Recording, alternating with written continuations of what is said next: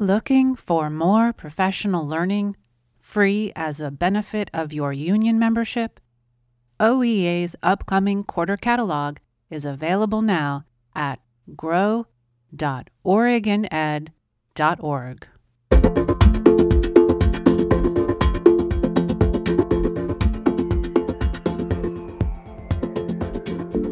You're listening to OEA Grow, a member led production of the Oregon Education Association and a proud member of the Labor Radio Podcast Network.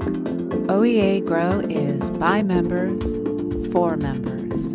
In season 9, it's back to school with host Malik White. Hello, welcome back to season 9 of OEA Grow, a member led production of the Oregon Education Association and a proud member of the Labor Radio Podcast Network. My name is Malik White, and I'm the host for this year's back to school season of the podcast. Today, we are excited to be talking with Andreina Velasco, the Grow Your Own Pathway Navigator for David Douglas School District. Uh, to get things started for today, can you explain to the listeners what a Grow Your Own program is? Well, first of all, thank you for having me, Malik. And that was a killer intro. um, a grow your own program, I would say, in essence, is a way to make our educator workforce more human um, so that we can really represent our student population. Um, technically, it's a program to fund and to support um, specifically BIPOC educators, future BIPOC educators on their pathway to becoming teachers, um, but also hopefully like becoming counselors, psychologists, like all of our educator workforce. And then for current teachers who are BIPOC teachers to advance um, into administrative roles. Um, ultimately, our hope, our dream is that, as I said, like all students, BIPOC students, white students, all students will have in their educational experience uh, highly qualified BIPOC educator as part of their career, educational career. Wow, that sounds amazing. And, and can you tell the listeners about the importance of having a BIPOC educator? Yeah. Um, you don't know what you don't know.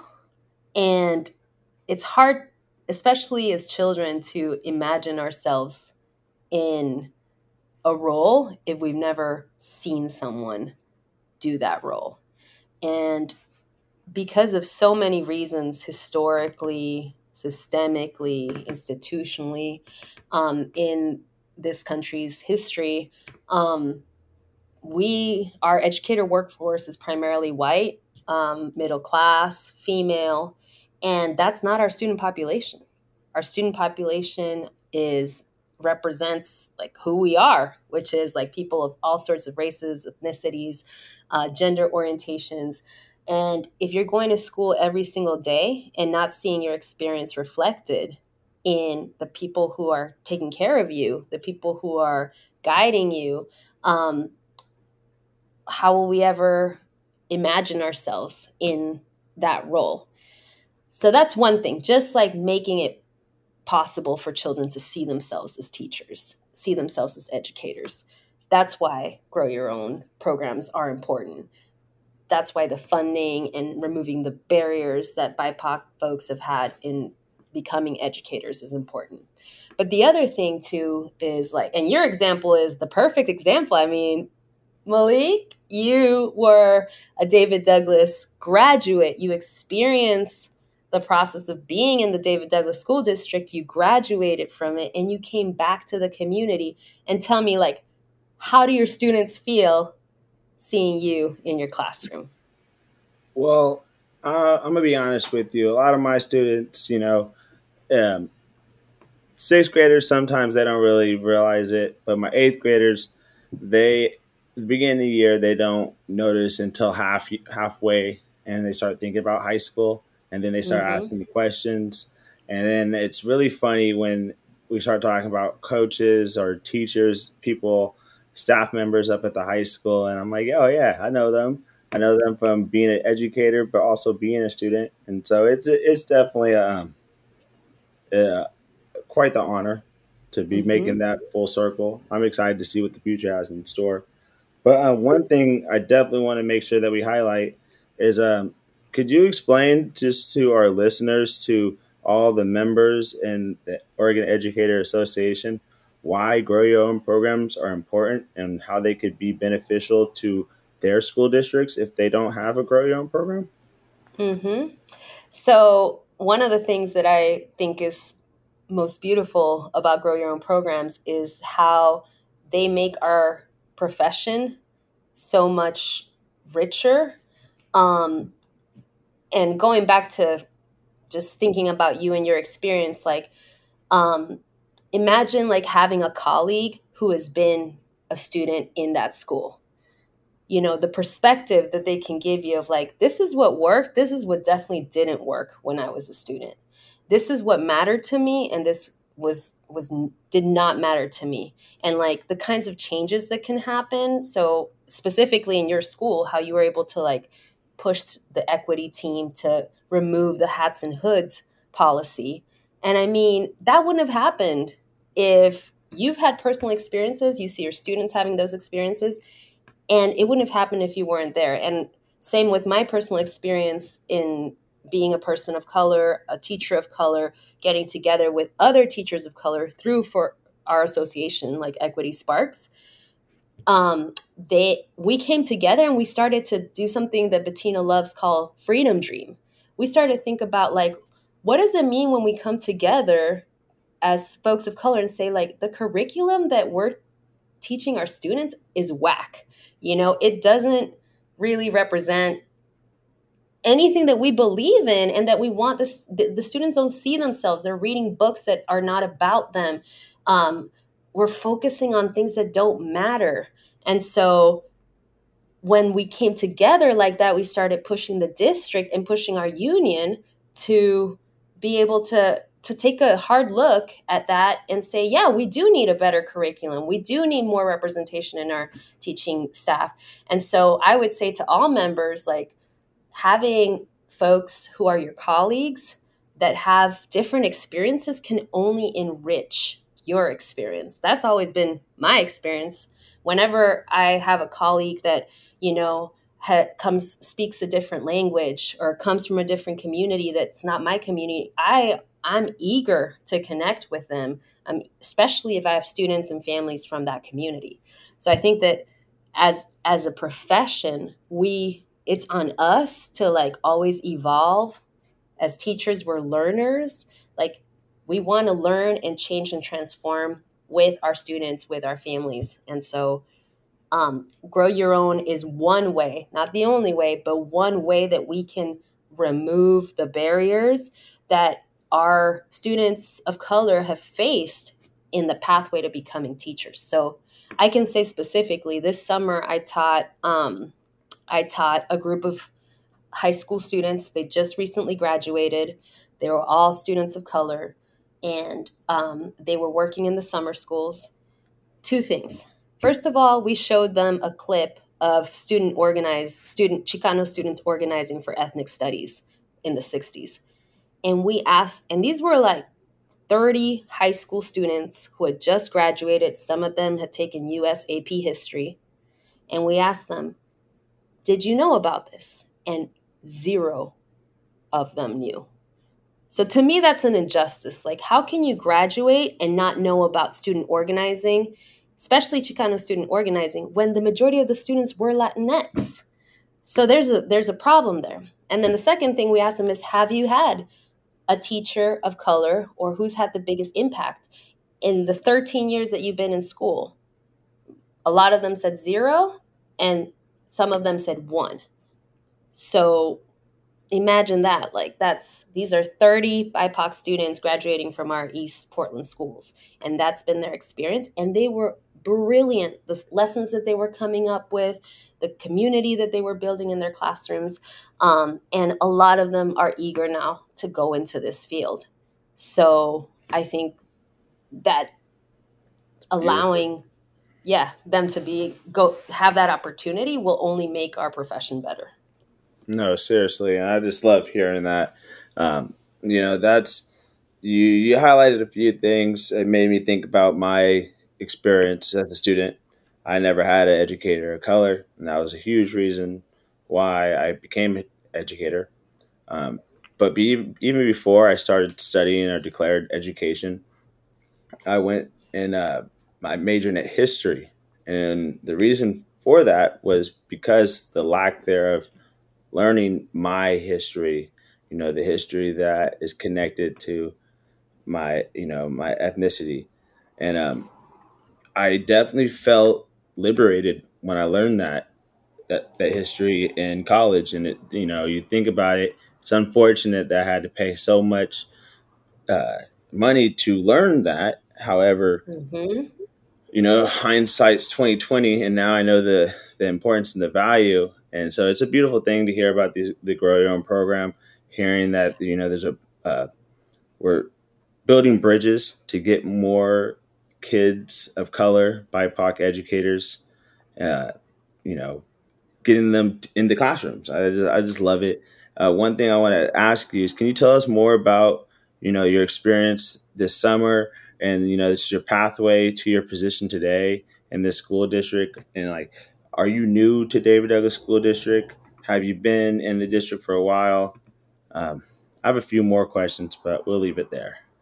Yeah. First of all, I want to say that what you just mentioned, the fact that it was in college and that you had to pay for college. I mean, in addition to like doing all the work to get into it. And that's when you learned about who you are and your history. That's I don't know if I can say here the words here, but it's an injustice. You know what I'm saying? And Dr. Gholdy Muhammad says it's an injustice that children have to wait till they go to college to learn about who they are. That process needs to start. It starts in the home, of course, but that process needs to start from preschool, kindergarten, first grade, identity work, art, history, our community like that needs to be a core component of our curriculum. Um, and so so that's one thing i wanted to say with regards to your experience um, and what you mentioned. I think that that's the experience of a lot of students and a lot of people. Um, and my own pathway is similar. Um, i i feel like it was only when so i i became a bilingual um, te- so a, a bilingual assistant first, and then I joined the bilingual teacher pathway at Portland State University, and it was there that I found the power of being around people um, who had similar, somewhat similar and different experiences from me. So we were all bilingual a lot of people from different countries, so immigrants like me, coming together to learn, to evolve. Um, and that happened to me at the master's level. So i had to wait till ma- getting a master's in education to have that experience. Um, and with some of those folks i'm still connected with today. That was like 15 years ago. So part of having that experience in the bilingual teacher pathway becoming a bilingual educator um, and then becoming an early childhood special education teacher and being the only latina teacher in my school um, in East Portland, where most of the students were students of color, a lot of Latino students. Obviously, the way that I was connecting with families, connecting with students was different, but still, um, at that point, I, I didn't feel empowered to really like say, like, you know, I'm a teacher of color and I'm going to be teaching things this way, you know, from my experience because I was the only one. And so, it was when I came together with other folks in our district through the affinity group that Equity Sparks at OEA helped us start. Um, is when I realized, wait a minute, like there's other people having this experience, like, and there's power in us coming together. Yeah. And so that coming together, we started to advocate. And so in our district, we started to present to our school board and to our district leadership like we want more teachers of color we want a culturally responsive curriculum and it was the moment like you know strike when the hammer is hard. It was 2020. George Floyd had just been murdered. There are millions of people on the streets. Like people were listening. They're not listening in the same way now, but it was a moment that we could really like push people forward. And yeah. I think that since then, thankfully, with some good leadership, we've been able to keep pushing this grow your own program and different curriculum.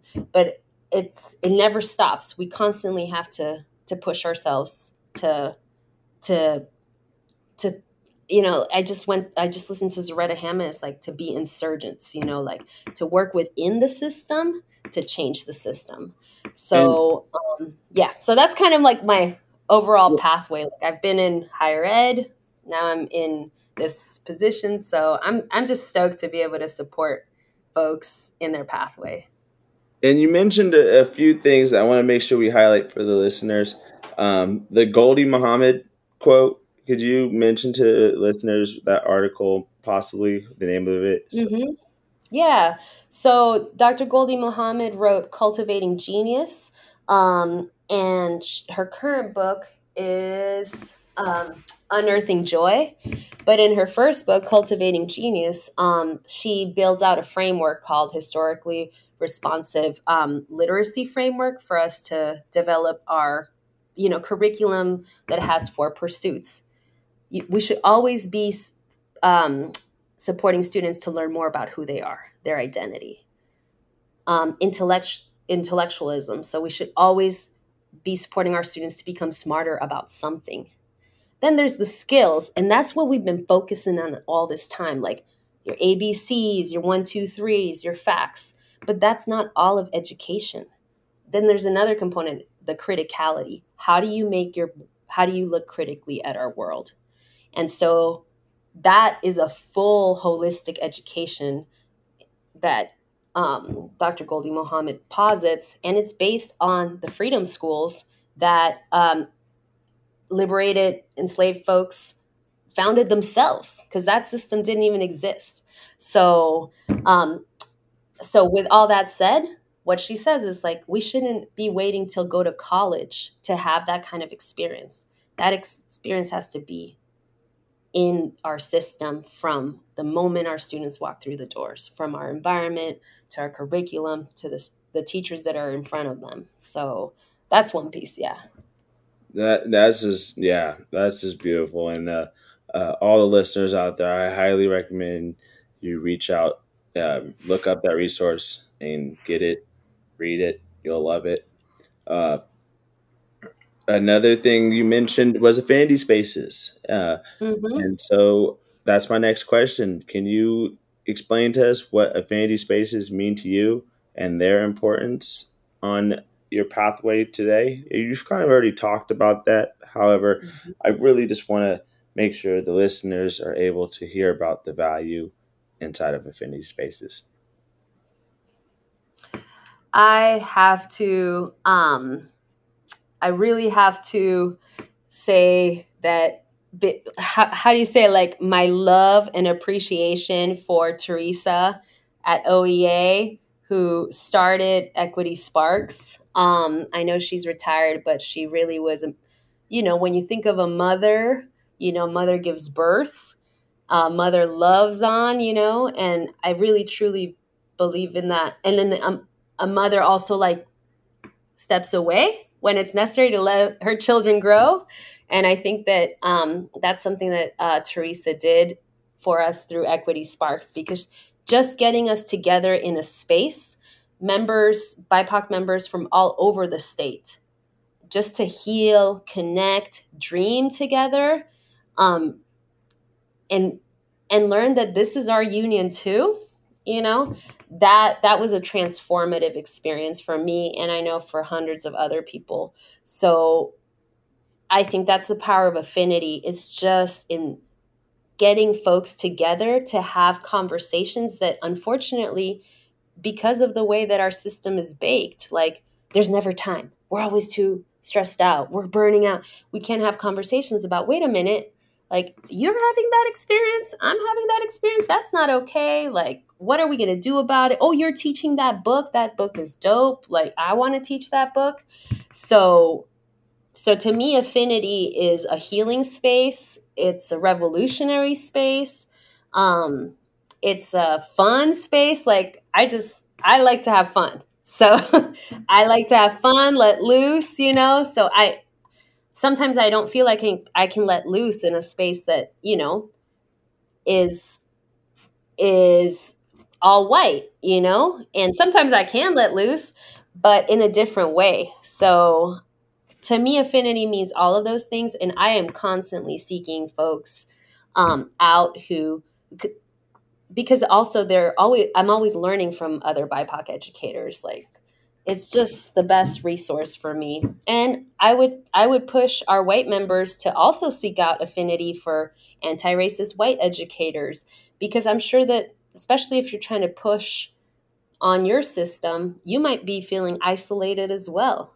So seeking out spaces like in our district, it's called BARWE, you know, like places where you can connect with other white anti-racist educators and have those deep conversations because um, you know at, and coming together in solidarity um, all of us. So affinity is essential to my practice and i'm always seeking it out to be better um, to be better and to be more like whole.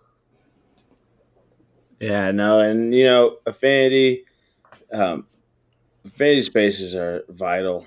You know, there so much healing takes place, so much liberation takes place. You're so freed. You you, you know, they're truly therapeutic. Um, unfortunately, it looks like we're starting to run out of time for today's episode. However, before you know, before we wrap this thing up, um, I really want to make sure that we that I ask you. Is there anything else you'd like to tell us or share with us? Any resources, materials, uh, authors, quotes, golden nuggets that you would like to drop on the listeners before we have to uh, unfortunately call it this today's episode in? Well, I want to say if you are a BIPOC teacher, um, definitely reach out to OEA in terms of our equity sparks so that you can find affinity. Um, and also, if you know BIPOC students or families or classified staff, like your assistants, custodians, school bus drivers, folks who are interested, excited about working with students, like connect them to the Grow Your Own program. Um, if there isn't one in your district, reach out to OEA so they can connect you to other ones that are available in the state level. Um, so that's one thing. And I would say like continue to nurture your students so that they they see that I mean it, it's like um, Nicole Watson, who's a principal here in uh, Parkrose School District, said like we have to change the image of teaching and education. Like teaching is dope. Like you are doing something revolutionary every single day, showing up for students, showing up to create a liberated space for them where they can see themselves, be, be affirmed. But often teaching like students think it's whack. So there's something that we have to change about the image of how they feel in our spaces. So i would say like continue to nurture how the, the revolutionary liber, liberatory aspect of our of our practice um, so that our students will be um, empowered and inspired to to be part of our profession. That's all i have to say no that's awesome. That's awesome. That's awesome. For more oea professional learning opportunities visit grow.oregoned.org